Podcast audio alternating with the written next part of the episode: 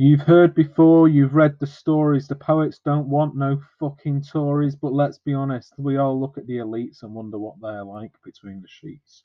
From boardroom to bedroom, it's given me headroom. We'd all like a Tory Tory to fuck us quick and sell the story, to fuck the poor and fuck the poorly, to fuck the Scots up in Balamory. Because nothing is life is free, but it's fucking free for you. I've heard it too, I've read the news, the truth is pay per view. We'd all quite like a hoary Tory to fuck us cheap and sell the story to fuck. fuck oh, fuck that up. To fuck the poor and fuck the poorly and fuck the Scots in Balamory. And I was once told that I'm too crass for an upper class lass. She's mountain pass, I'm underpass, but we're all the same in our underpants. And the pressure's mounting fast.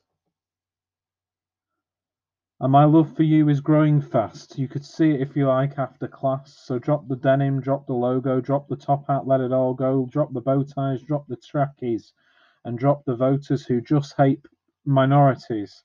Baby, I've had a huge election for you.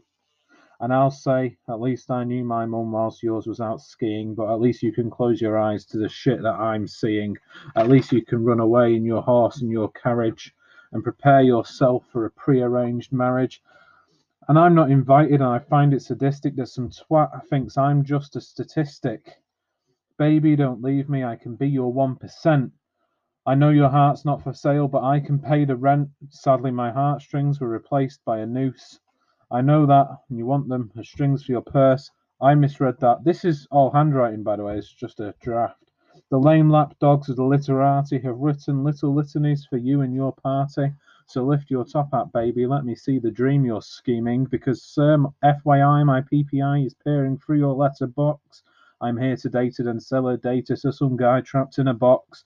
Bridging the guy, yeah, bridging the gap between this line and next. I'll be your luxury lapdog. I'll eat all of your checks. But I've had enough of your cunting, bunting, campaign fronting, fucking fox hunting, selfie stick immigrant shunting. But honey, I still find you boring, so I'll be gone in the fucking morning.